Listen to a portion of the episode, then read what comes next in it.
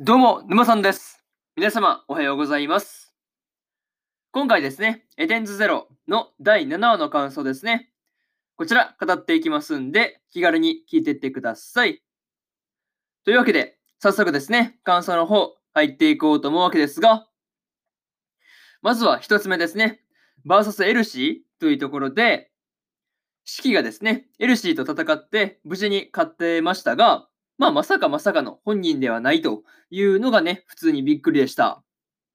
まあ、にしてもね、今回出てきた人間に対して、その寄生するパラサイトですね、っていうのが、まあ、これからも出てくるのかっていうところが、普通にね、まあ気になるところという感じですね。うん。またですね、戦いの中で、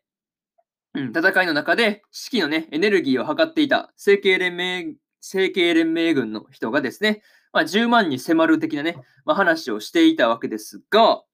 まあ、普通だったらそのどれくらいの数値なのかっていうところもね、合わせて知りたいところではあるなというところはね、まあ見ていて思ったりしました。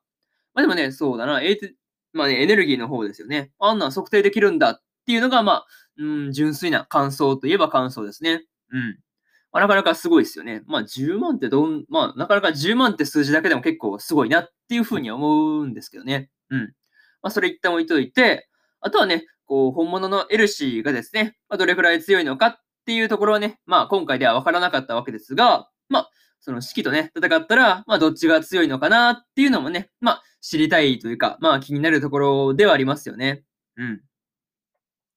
まあ、この先ね、戦うようなことがあれば、まあ、ぜひともね、まあ、二人が戦っているっていうところですね。まあ、そこを見てみたいなっていう気持ちはあります。うん。まあ、そんなところで、えー、まず、一つ目の感想である、バーサスエルシーというところ終わっておきます。で、次ですね、二つ目に入っていくわけですが、ジギーの船というところで、無事にシキたちがですね、船を手に入れるということに成功してましたが、もともとね、あの、シキのおじいちゃんである、まあ、ジギーの船だったというところですよね。うん。まあ、にしてもね、こう、そのジギーのことをですね、まあ、エルシーがエルシーがですね、まあ、恩人だっていうふうにね、まあ、言っていたわけですが、まあ、そこはね、まあ聞いていて、一体どんな恩があるんだろうっていうところですよね。うん。まあ、そこがね、まあ気になるところだなっていうところですね。うん、気になりますよね、それね。そう、恩人って言われたら、そのどんな恩があったんだろうっていうのはね、まあ普通に気になる、気になるよねっていう話ですね。まあまだ今回ではね、明らかにならなかったんで、まあそのうちは明かされたりするんじゃないだろうかというふうに勝手にね、まあ解釈してるという話ですね。うん。個人的にはですね、四季がその、俺の船というふうに言わずに、俺たちの船だっていうふうにね、言ってるところが、やっぱりね、そういう細かいところどころにですね、まあ、その仲間思いな部分というかね、まあそういうところが伝わってきて、好きなところという感じですね。うん。あとはね、それを聞いて、俺にも所有権があるってことだなっっていうふうにね、あ言ってるワイズに、まあちょっとね、こう、クスッと笑ってしまうところでした。またですね、こう、ジギーがね、あの、船でマザーの元を目指していたっていう話もね、あったんですが、ま、その時にですね、どんな仲間がいたのかっていうところもですね、気になるところという感じですよね。まあ、一人で旅していたわけじゃなさそうだから、まあね、どんな仲間がいたんだろうっていうところですよね。まあ、シンプルにその辺が気になったというところではあります。うん。まあ、そんなところって、なかなかね、こう、ジギーの冒険の話とかもね、まあ聞いてみたかったなっていうところで、二つ目の感想である、ジギーの船というところ終わっておきます。で、えー、次、三つ目ですね。船の掃除をしようというところで、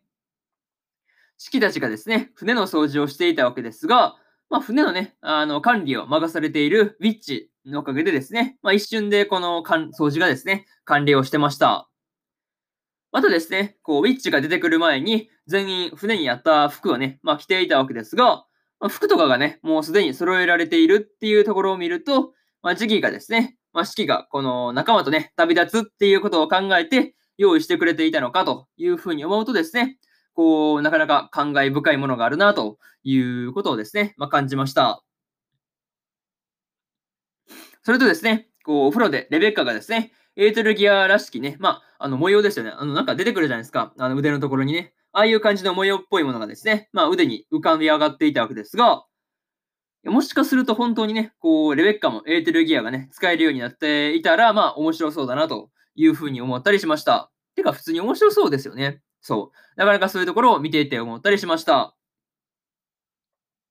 っていうかね、こう、体内のエーテルをですね、活性化させる効能のあるですね、お風呂があるっていうのがね、まあ、純粋にすごいなっていうのをね、まあ、感じました。なかなかその辺すごいですよね、普通に。そう。い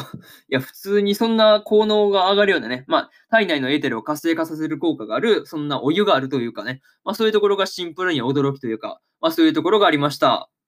でもなかなかね、こう、風呂普通に広いっすよね。見ていて思ったんですけど。そう。いや、普通に広いなと思って、あんなにこう広いのにね、こう、レベッカとハッピーだけで入ってるっていうのもね、なかなか面白いなっていうのは見ていて感じました。うん。でもね、なんかそういうところがやっぱりこう、面白いところというか、まあ楽し、まあでも本人は楽しそうにしてますからね。そう。なかなかそういうところがあったなっていうので、えー、そうですね。まあ、普通にこう、なんていうか、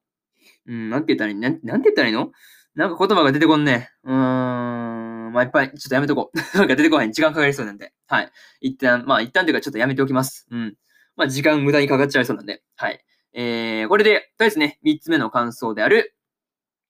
船の掃除をしようというところ、終わっておきます。で、最後にというパートに入っていくんですが、今回ですね、四季たちがですね、船を手に入れていたわけですが、まあ、かなりね、こう、その大きい船だったんで結構びっくりしたんですけど、まあ、まさかね、こう、まあ、いわゆるワープまでできてしまうっていうのがすごいこう便利だなっていうふうに見ていて感じたりしました。しかもですね、こう、船の名前がエデンズゼロだったっていうのがね、何よりの驚きというところですね。うん。またですね、こう、エルシーを追っている成形連盟軍の、まあ、ジャスティスがね、登場していたわけですが、まあ、次回以降のどこかでですね、まあ、あの、再開したりするのかなっていうところですよね。まあ、でもなんかエルシーの行く先でまた合いそうな気がしますけどね。うん。まあ、ただただまだね、ちょっとすぐ、まあ、すぐには出てくるかどうか怪しいですけどね。まあでもね、なかなかこう、まだ出てきそうな感じのキャラではあったんで、まあ、その辺はすごい楽しみだなっていう感じでした。とりあえずね、次回はブルーガーデンに立ち寄っていくみたいなんですけど、まあ、どうなるのかっていうところですね。まあ、そこが今から楽しみだなっていうところで、今回のエデンズゼロの第7話の感想ですね。こちら終わっておきます。でですね、今までにもですね、第1話から第6話の感想は、それぞれですね、過去の放送で喋ってます、過去の放送でね、喋ってますんで、よかったらね、過去の放送も合わせて聞いてもらえると嬉しいですという話と、えー、今日はね、他にも3本更新しておりまして、さよなら私のクラマー、の第8話の感想と、真っ白ノートの第9話の感想、